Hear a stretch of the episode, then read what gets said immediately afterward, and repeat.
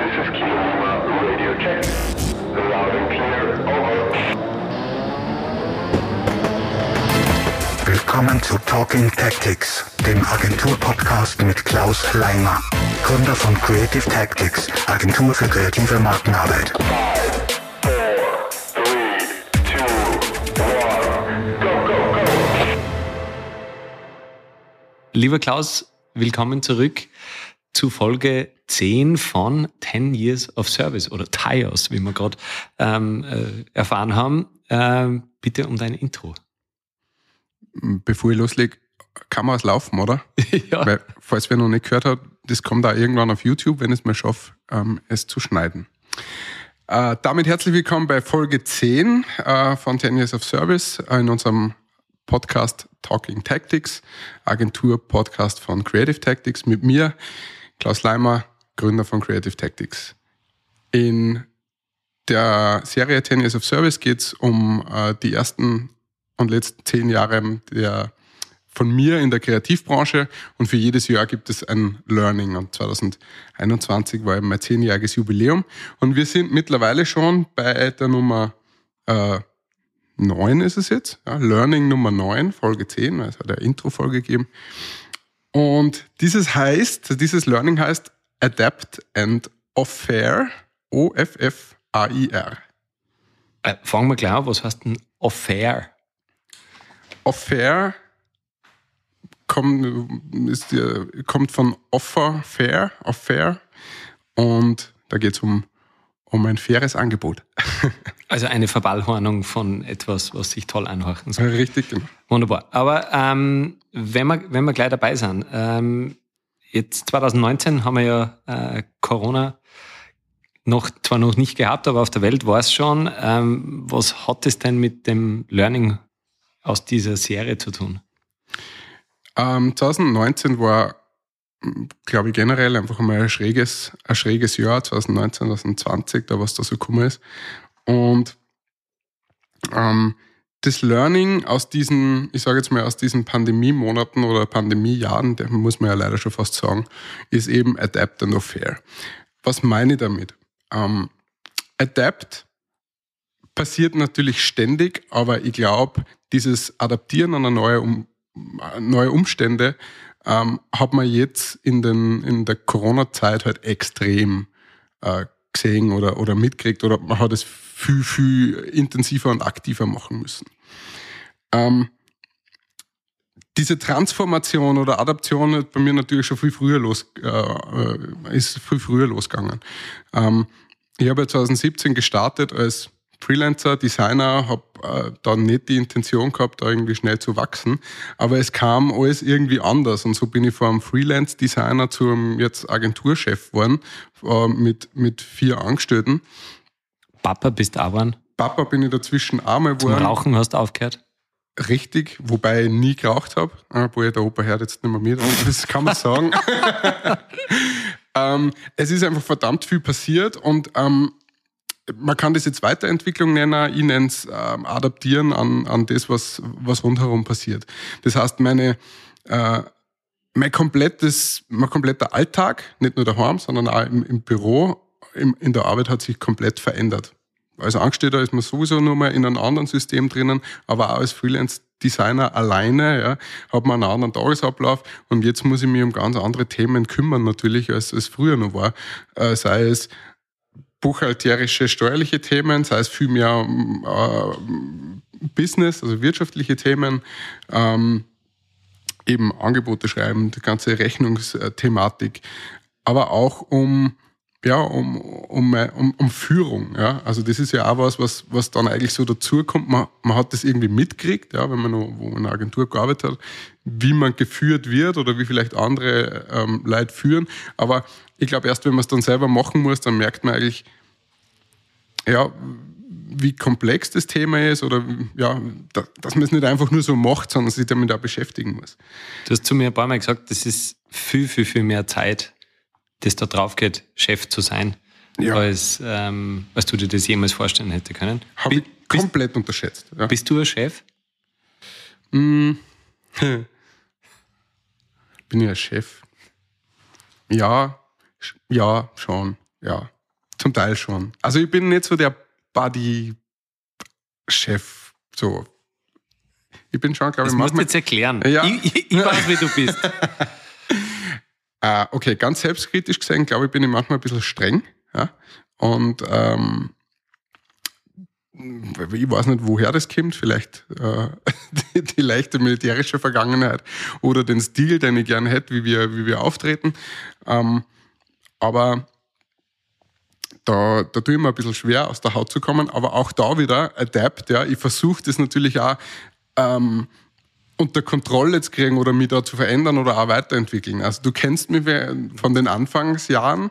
Ähm, wenn ich da schlechte Laune gehabt habe, dann hat das jeder mitgekriegt. Das hat man nicht nur gespürt, sondern auch gehört oder, oder sonst was.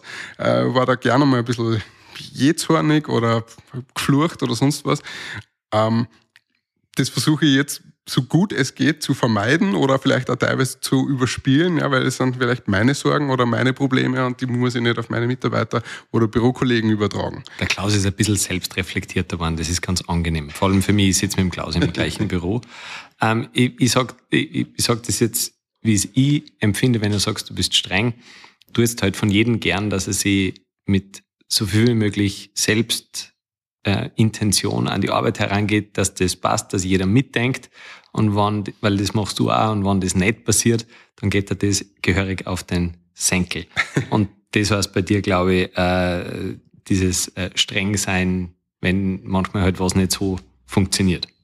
Ja, aber wie gesagt, wenn du die Frage stellst, ob ich Chef bin, ähm, das kommt jetzt, glaube ich, ein bisschen darauf an, wie man es definiert, aber so in meiner Definition äh, ist es eben so ein bisschen ähm, ähm, äh, Richtung geben, oder versuchen eben Vorgaben zu geben, die Anforderungen, die ich habe, äh, zu übertragen und einzufordern, also sehr viel zu fordern, äh, aber gleichzeitig dann auch irgendwo wieder den Ausgleich zu finden, wo es dann eigentlich schon locker ist, dass wir eben auch auf so einem Gesprächsbasis kommen, ja, dass man über alle ähm, auch Probleme reden kann, dass sich jeder alles sagen traut und so weiter. Also von dem her, wenn man diesen alten Begriff des Chefseins so ein bisschen ähm, wenn man den nimmt, dann bin ich ein bisschen ein Chef. Ja. Äh, ich versuche das aber möglichst eben balanciert zu haben. Aber das ist halt, wie gesagt, das ist, das ist das, mit was ich mich gerade mehr beschäftige, als jetzt irgendwie mit Grafikdesign oder, mhm. oder sonst irgendwas, weil das einfach nicht mehr meine Aufgabe ist. Was kommt nur dazu zum Chef sein? Was hat sich geändert? Es hat sich sehr, sehr viel geändert. Ähm, mein, ganzer, mein ganzer Alltag hat sich geändert. Der, der organisatorische oder administrative Aufwand schon bei vier Leuten, den habe ich, wie gesagt, vollkommen unterschätzt. Ähm, das wäre auch mein, mein Tipp oder Ratschlag für alle Leute draußen, die vielleicht überlegen zu wachsen oder vielleicht jetzt mit dem ersten Mitarbeiter anfangen. Ähm, die Vorstellung, dass man, wenn der zunimmt, dann zu zweit ist und dann doppelt so viel machen kann, das ist falsch. Nicht, weil der andere vielleicht nicht gleich produktiv war, aber weil einfach dann so viel mehr schon an administrativ, administrativen Tätigkeiten dazukommt und man äh, sich um viel kümmern muss. Ich habe zum Beispiel letztens wieder, ist glaube ich ein ein klassischer Anfängerfehler, wenn man noch nicht lang so viel Leid hat, äh, bin ich draufgekommen, dass natürlich alle einen Urlaub haben und dass das bedeutet, dass wir eigentlich das restliche Jahr noch so zwölf Wochen haben, wo wir nicht voll besetzt sind weil ich nicht mag, dass man das irgendwer gleichzeitig geht, weil da fällt gleich mal 50 Prozent der Belegschaft aus. Und das ist so, ähm, das ist dann kurz mal so, puh, das heißt wieder sehr viel einspringen, wieder sehr viel zurück ins Operative, Sachen übernehmen von dem Mitarbeiter oder Mitarbeiterin, die jetzt gerade eben auf Urlaub ist oder ausfällt. Ähm, das sind so Sachen. Ja. Mit dem muss man sich viel mehr auseinandersetzen. Ich habe zum Beispiel auch gemerkt, ähm, die Planung, also jetzt nicht nur Projektmanagement allgemein, sondern, ähm, sondern, sondern die ganze Planung der Agentur, ja, was so die nächsten Steps sind, auch was so Jahresziele betrifft und so weiter. Das ist alles viel, viel läng längerfristiger jetzt, als es nur vor, vor ein paar Jahren waren, wo vielleicht, wo ich allein oder zu zweit oder so war. Ähm, ist jetzt besser? Mm, es ist anders. Es ist einfach. ja, natürlich, es gibt Tage, da würde ich sagen, hey, warum tue ich mir das an? Warum tue ich mir die Verantwortung an, die ich da trage? Nicht nur jetzt ähm, für meine Mitarbeiter, sondern auch irgendwie für mich, ja, dass das alles irgendwie funktioniert, dass man das alles finanzieren kann, dass man die Gehälter dann auch rechtzeitig zahlen kann, vor allem jetzt äh, Aufnahmezeitpunkt ist Juni, ja, zum Ende des Monats wird ein doppeltes Gehalt auszahlt. Das haut gleich mal richtig rein. Ähm, Warum tut man sich das an und weiß nicht leichter, man schraubt wieder zurück, sagt ein paar Projekte ab und äh, macht halt viel wieder selber. Nur auf der anderen Seite, ich genieße es auch sehr. Man hat viel mehr Austausch, man, man hat ein bisschen mehr Spielraum, vor allem wenn jetzt, ähm, wenn es auch mal Zeiten gibt, wo, wo nicht der Druck so groß ist, ja, dann kann man mal ähm, ein bisschen was ausprobieren lassen oder man kann sich mal Projekten widmen, die vielleicht äh, ein bisschen auf der Strecke geblieben sind ich glaube, das ist auch der Grund, warum die Website jetzt, äh, unsere Agentur-Website jetzt endlich einmal ein bisschen nach was ausschaut, weil die einfach zwei Jahre oder drei Jahre liegen geblieben ist. Fünf. Welcher Zeit? Na, am Anfang, ganz am Anfang war es ein wenig umfangreich. Okay, ja. ähm, genau, also das, das, kann man tatsächlich nicht sagen, ob es jetzt besser oder schlechter ist. Es hat alles seine Vor- und Nachteile, aber ich möchte jetzt meine, äh, meine Mitarbeiter und auch das Office, so wie wir es jetzt haben in der Konstitution, mhm. natürlich nicht missen. Und Soll es noch mehr werden? Ähm, klares Jein. ähm, ich glaube, ich habe schon Wir mal... hören jetzt dann auf mit diesem Podcast, da kommen keine interessanten Sachen. ich habe ich hab, äh, damals, wie ich angefangen habe, so als Overall-Ziel, man gesagt habe, ja, wenn ich in zehn Jahren mal so fünf, fünf, sechs Leute, wenn wir sind in der Agentur und wenn es so ein bisschen läuft und ich nicht mehr so ganz im Operativen drinstecke, sondern mehr, mich mehr so als Kundenberater vielleicht ein wenig sehe und, und, und Creative Director oder so. Äh, das wäre so mein Ziel vor dem Ganzen. Durch alles, was passiert ist, ähm, die letzten fünf Jahre, bin ich dem Ziel jetzt eigentlich, wenn man so messen will, relativ nahe. Von dem her, ähm, liegt es natürlich auf der Hand, dass man sagt, okay, man skaliert das jetzt nur größer, man wird nur mehr. Ähm, ich bin aber da recht vorsichtig. Also es gab schon Zeiten, da hätte ich gesagt, okay, ich stelle jetzt zwei Leute mehr ein auf einmal und dann sind wir sieben, zehn oder sonst irgendwas. Habe es aber dann immer absichtlich ein bisschen nicht gemacht. Und das war, glaube ich, auch ein bisschen der Vorteil, ähm, dann wie Corona gekommen ist. Wir haben zwar ähm, da keine große Auftragseinbußen gehabt, Gott sei Dank, jetzt über das ganze, äh, ganze Corona-Zeitraum gesehen. Aber es war natürlich trotzdem, äh, der Druck war kleiner, wenn man jetzt nicht so viel Leid hat. Äh, weil ja, jeder, der, der vielleicht ein Unternehmen selber hat, weiß, wie unangenehm das ist, wenn es am Kontostand immer weniger wird und man weiß, man muss zahlen. Ähm, und das Finde ich gut so und darum möchte ich das nicht überstürzen. Also wenn dann ganz langsam wachsen und auch ein bisschen ähm, lieber mal eine Zeit lang zu viel zu tun haben und an die Grenzen stoßen und dann wieder für Entlastung sorgen mit neuen Leuten, als vorher schon äh, zu viel Reserven aufbauen.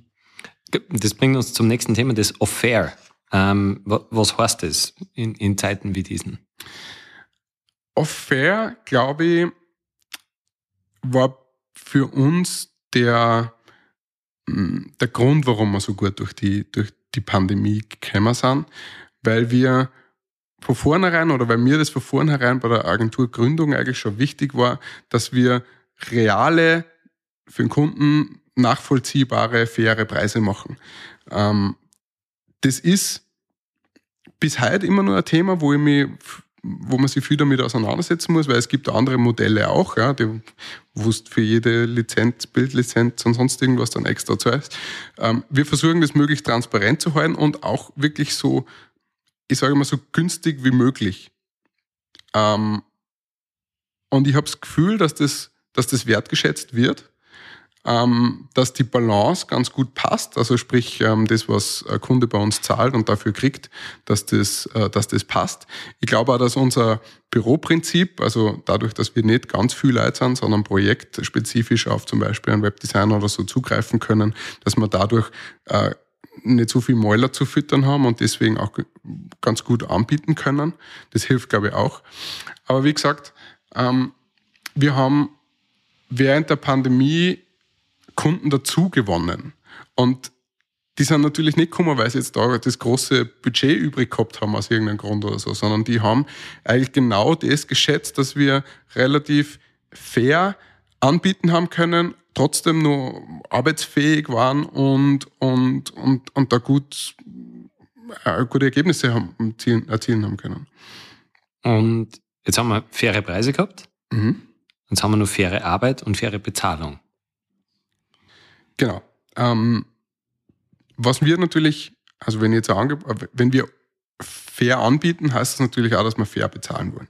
Das heißt, ich möchte nicht den Ruf haben, ähm, dass wir die sind, die irgendwie versuchen, möglichst wenig äh, Gehalt auszuzahlen. Ähm, gleichzeitig äh, gibt es aktuell, finde ich, teilweise schräge Gehaltsvorstellungen, Mhm. äh, gerade bei Berufseinsteigern, also bei Bewerbern merkt man das öfter mal. Man denkt so, hm, okay, krass, das ist ungefähr fast ein Drittel mehr als ich damals am Anfang verdient, verdiene halt wollen. ähm, genau, und das versuchen wir einfach bei jetzt unsere Mitarbeiter dann oder meine Mitarbeiter halt dann zurückzugeben und da möglichst halt entgegenzukommen, was, was halt machbar ist. Aber dann reden wir gleich drüber, über dieses New Work, das da währenddessen gekommen ist. Was heißt New Work bei Creative Tactics? Ähm, mir war es von Anfang an äh, wichtig, also bei der Gründung schon wichtig, dass wir relativ autark arbeiten können. Das heißt, wir haben, obwohl ich nur alleine war, eigentlich habe ich mir schon einen Server zugelegt, wo ich, ähm, wo ich überall, äh, also so ein NAS, ja, wo man überall äh, drauf zugreifen kann. Das ist halt praktisch, wenn man Einzelunternehmer ist und man irgendwo auf Urlaub ist und dann irgendwas trotzdem verschicken muss oder so. Das heißt, das war schon mal ein ganz guter Baustein und mir war es wichtig, dass jeder meiner Mitarbeiter, inklusive mir, einen Laptop hat. Ich wollte keine Standrechner, IMAX oder sonst irgendwas, weil man dann irgendwie ortsgebunden ist. Und Corona hat uns dann halt gesagt, was das für Vorteile hat. Ja. Wir sind einfach, im Prinzip sind wir zum ersten Lockdown heimgegangen, wie sonst da immer. Einziger Unterschied war vielleicht, dass man ja den Bildschirm nur unterm, unterm Arm und die, und die Tastatur noch mit dabei gehabt hat. Und wir haben im Prinzip dann, jetzt einmal rein von der Hardware her, so weitermachen können. Das war natürlich auch praktisch. Die Umstellung war nicht besonders groß. Ich habe mich übers Wochenende dann noch ein bisschen eingelesen, was gescheiter ist, ob Zoom oder Teams oder sonst irgendwas. Und wir haben eigentlich ähm, dann relativ schnell drauf äh, normal weiterarbeiten können. Ähm, jeder halt von daheim aus. Und es ist auch heute nicht so wie bei Tesla jetzt dann wieder, dass äh, jeder im Büro sitzen muss. Äh, ihr habt ein, ein spannendes System. Ja, ja, ja. Also ich muss vorweg sagen, diese diese E-Mail, die da anscheinend von Elon Musk rausgegangen ist, dass er alle seine Leute zurückbeordert hat ins Büro, ähm, ich finde schon, dass da was dran ist. Also ich bin persönlich kein riesengroßer Freund von Homeoffice, Remote Work und der ganzen New Work-Debatte. Ähm, das Gefährliche bei der Debatte, finde ich immer, ist immer, dass es so äh, verallgemeinert wird. Um, man kann das aber, glaube ich, nicht äh, von einem Unternehmen aufs andere übertragen und dass da irgendwie eine richtige Lösung gibt. Ich kann jetzt nur von mir aus reden. Ich persönlich tue mir schwer mit der Führung, wenn die Leute daheim sind. Ich merke das einfach, wenn ich da bin und die, äh, meine Leute sitzen draußen, allein beim, am Weg zum Café, schaut man mal auf dem Screen oder kriegt mit, was da gerade gemacht ist, kriegt vielleicht Probleme mit, kann man schnell ein Feedback einwerfen oder man sitzt sich mal kurz zusammen, ähm, bespricht nochmal was am Screen. Und ich finde, das ist halt irrsinnig wertvoll und das erleichtert mir die Führung und auch diese, diese nicht jetzt unbedingt die Kapazitätenplanung, aber so dieses Einschätzen, wie lange wir für was noch brauchen, wo wir denn gerade bei den Projekten stehen, erleichtert mir irrsinnig. Ja, und vor allem, du kannst deine Leute ins Gesicht schauen, du weißt, wie es einer geht, man fragt schneller mal nach. Äh, Es ist, Genau. glaube ich, wesentlich leichter, dass man, dass man besser arbeitet, wenn man gemeinsam arbeitet. Was ich ganz spannend finde, und ihr habt ja so äh, ein Thema, wo einige deiner Mitarbeiter ja dann doch auch ein, zwei Mal, je nachdem, wie es, wie es gerade läuft, unter der Woche von zu Hause aus arbeiten können, dürfen, sollen, weil du hast ein paar Leute, die nicht aus der Stadt sind, was auch cool ist. Und äh, das ist, glaube ich, dann ein irrsinniger Mehrwert für, für den Mitarbeiter trotzdem. Genau. Ähm, also Elon Musk hat ja in seiner E-Mail irgendwie geschrieben, dass Innovation nicht in, äh, im, im, im Küchentisch oder am Schreibtisch daheim passiert, sondern wenn die Leute miteinander zusammenarbeiten. Und ich glaube, das ist bei uns auch so ein bisschen das oder auf das, was es letztendlich hinausläuft. Wie du richtig sagst, ich habe ähm, zwei Mitarbeiter, die einen relativ langen Fahrtweg haben, die haben fast eine Stunde zum Fahren jeden Tag. Und natürlich muss man nicht jeden Tag jetzt theoretisch da sein, ja, weil man nicht jeden Tag irgendwas neu erfindet oder an einem Kampagnenkonzept arbeitet oder sonst was. Es gibt natürlich auch die Tage, wo man was abarbeitet, wo ähm, eher vielleicht leichtere Aufgaben anstehen, wo weniger Feedback oder Austausch nötig ist. Und diese Tage ähm, können in der Theorie gerne äh, oder auch in der Praxis eben gerne äh, dann, dann daheim gemacht werden. Das Blöde ist nur, die sind, so, die sind schwer planbar. Also wir haben gerade durch unseren, auch durch unsere Kundenstruktur sind wir oft abhängig von Vereinen, sportlichen Events, Athleten oder sonst irgendwas. Und da kannst du halt nicht sagen, ja, am Freitag ist mein Homeoffice-Tag, weil vielleicht ist dann am Freitag einmal was. Da musst du irgendwie ständig umschirmen und so. Und das macht es halt immer in der, in der Planung oder im Vorausschauen, wann kommt dieser Tag, wo man wo man ein bisschen abarbeitet, wo man nicht viel Feedback braucht. Wann kommt der? Wann nutze ich den? Und das ist halt auch auf der Gegenseite, ich verstehe das aber von Mitarbeiterseite. Wenn ich jetzt am Montag nie weiß, welcher Tag mein Homeoffice-Tag ist, ist es halt auch blöd planbar. Ähm, das heißt, das ist aktuell gerade so ein bisschen unser Challenge, rauszufinden, wie wir das vielleicht besser strukturieren können. Ähm, die aktuelle Regel ähm, ist, dass wir, dass wir Montag und Freitag alle da sind also auf jeden Fall da sein. Am Montag eben rein in die Woche, gemeinsam ein bisschen schauen, wie Kapazitätenplanung und so weiter. Und am Freitag kann es ja doch sein, dass hin und wieder mal ein bisschen gemütlicher ist am Nachmittag oder am Abend. Ähm, und da findet dann also ein bisschen Teambuilding statt. Dann trinken wir vielleicht nur mal Bier vom, vom Heimfahren oder Heimgehen und äh, ist mir auch irgendwie wichtig. Und Dienstag, Mittwoch, Donnerstag wären die Möglichkeiten für Homeoffice. Nur wir haben es, ähm, muss ich ganz ehrlich sagen, jetzt noch nicht optimiert wie wir das angehen, aber da sind wir dran und da sind wir wieder beim Thema Adapt. Ja. Das ist einfach ein Verlangen auch von, von, von die Leute, ähm, auch wenn jetzt neue Bewerber kommen, jetzt ist vier Tage Wochen ist jetzt auch äh, ein Gespräch oder ein Gesprächsthema und mit dem müssen wir sich halt befassen und schauen, wie wir darauf reagieren. Vielleicht um, ganz kurz, ja. vier Tage Wochen, ja. ähm, weil es gibt jetzt in Salzburg eine große Agentur, die die Vier-Tage-Woche eingeführt hat mit, ähm, ich glaube, ich weiß nicht, ob, na, ich sag's lieber nicht, ich weiß nicht, ob man es sagen darf. Da gibt es eine gewisse Regelung, also ähm, wie das mit Verdienst und Arbeitszeit dann ausschaut. Ähm, und das finden natürlich sehr viele jetzt sehr toll. Ich fand es auch toll, vier Tage Wochen zu machen, aber bei uns, bei unserer Größe und bei unserer Arbeitsweise wäre es einfach nicht möglich. Weil wenn ich einen Tag pro Woche wegstreicht, dann fällt mir ein Tag pro Woche.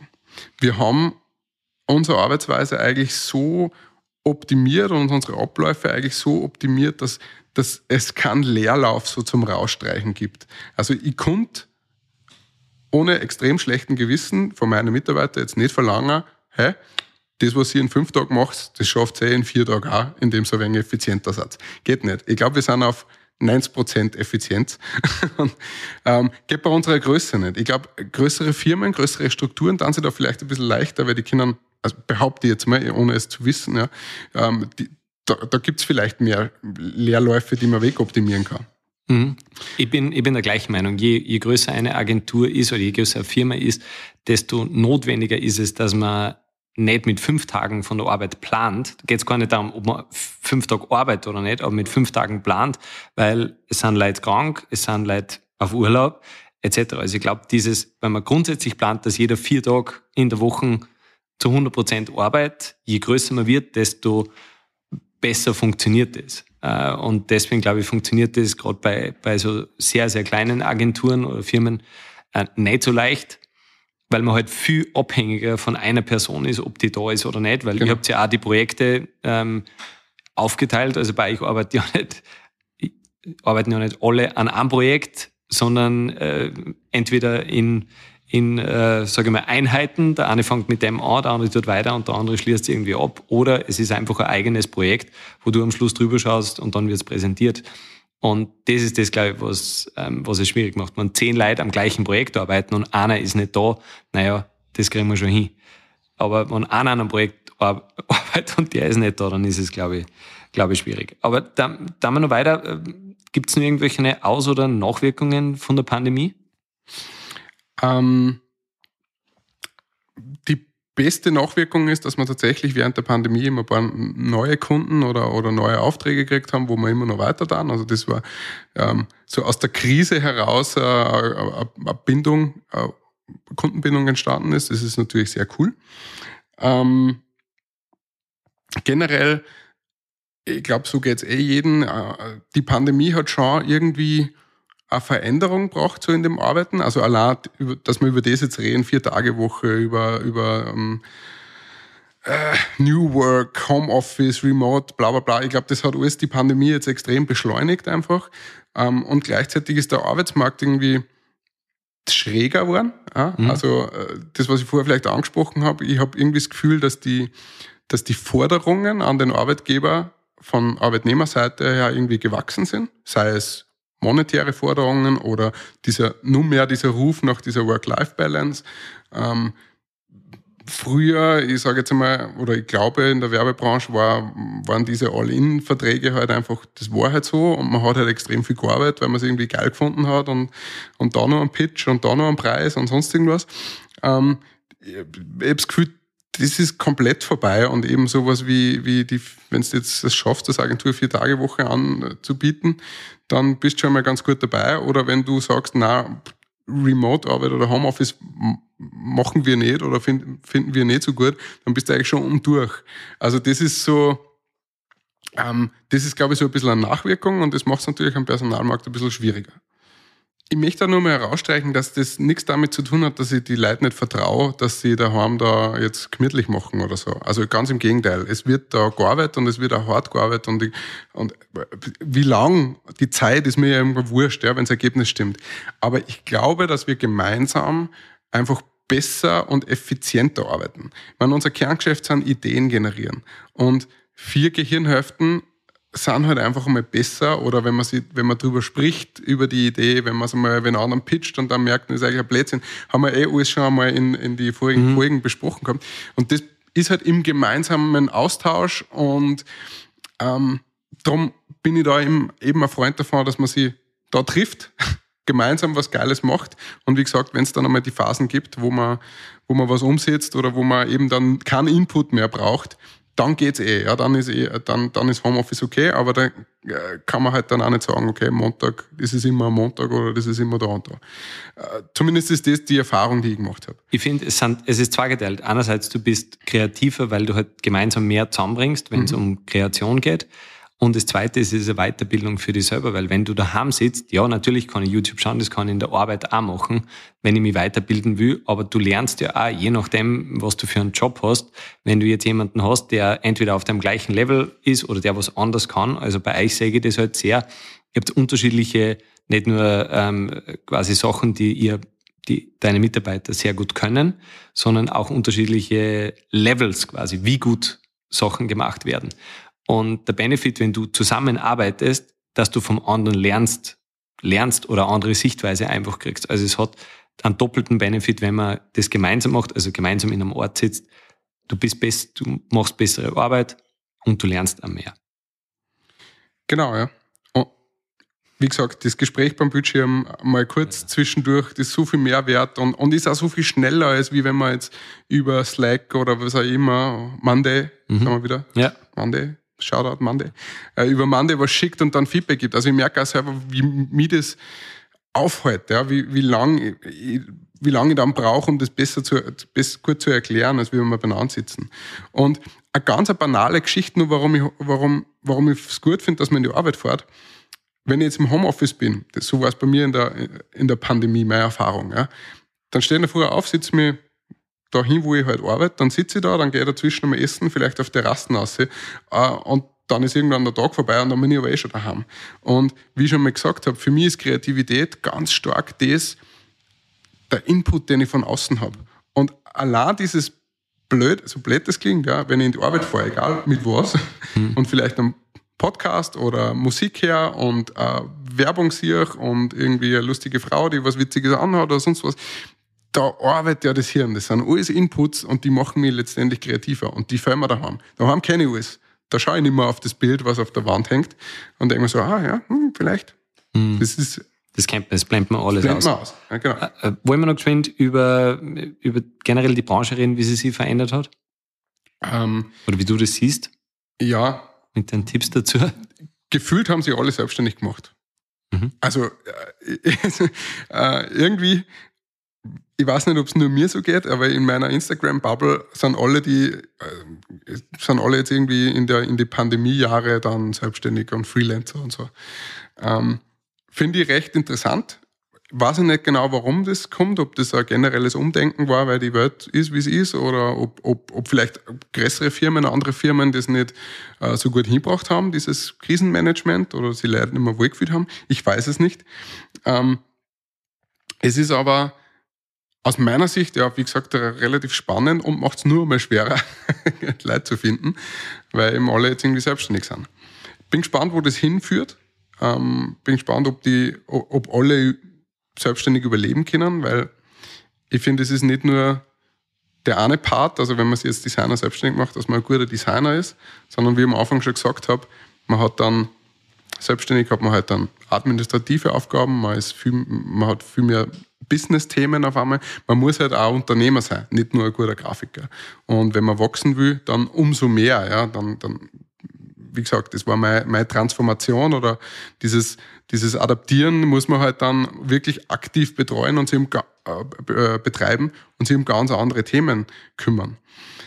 Trotzdem an alle, die äh, sich selbstständig äh, gemacht haben, mein, mein, mein Rat oder vielleicht auch ein bisschen meine Bitte, Bitte ähm, bleibt offen für, für Neues und, und, und adaptiert euch. Ja. Es sind, man macht sich als Grafiker selbstständig, wie es ich war zum Beispiel, und macht jetzt die meiste Zeit, keine Ahnung, Content Creation und ist auf einmal Agenturchef. Man muss das auch zulassen können und nicht zu nicht bei dem beharren, was man vielleicht ursprünglich vorgehabt hat, weil es kommt einfach anders als geplant. Ähm, zweiter Tipp, das haben wir in unserem Büro jetzt dann auch schon mal, schon mal erlebt gehabt bei, bei, bei neuen Selbstständigen. Investiert in einen Steuerberater, es ist jeden Cent wert. ähm, und der dritte Tipp, das ist vielleicht eine kleine persönliche, äh, oder ist wieder eine subjektive Wahrnehmung von mir. Ich habe das Gefühl, dass viele, die sich selbstständig machen, den Drang haben, sie nach außen irrsinnig gut darzustellen. Ähm, Machen wir einen Podcast? genau. Na, also das ist so, so, wie soll ich sagen? Ich finde es gut, wenn man sich das Standing einfach erarbeitet. Das kommt eh von selber. Man muss nicht von vornherein so da, als wäre man schon die übergeile Agentur. Ähm, obwohl man vielleicht nur allein am Küchentisch sitzt. Ja. Natürlich kommt es gut an bei Kunden, wenn das super professionell ausschaut und so. Verstehe ich voll. Ähm, aber man wird dann halt schon durchschaut, weil, also Black sagt diese, diese Wir-Form immer und dann kommt man drauf, es gibt nur einen. Ja, und das ist immer wir und unser Team und Plan hin und her. Ähm, einfach ein bisschen Geduld haben und es geht eh von selber. Ja, wenn, man, wenn man sich einhängt und, und gute Arbeit leistet, dann, dann kommt es. Sage ich mal, Kompetenz beweisen und nicht vortäuschen. Schöner Abschluss hast. Lieber Klaus, vielen Dank. Bis zum nächsten Mal. Danke, für euch. Dieser Podcast wird produziert von der Agentur Nordhang.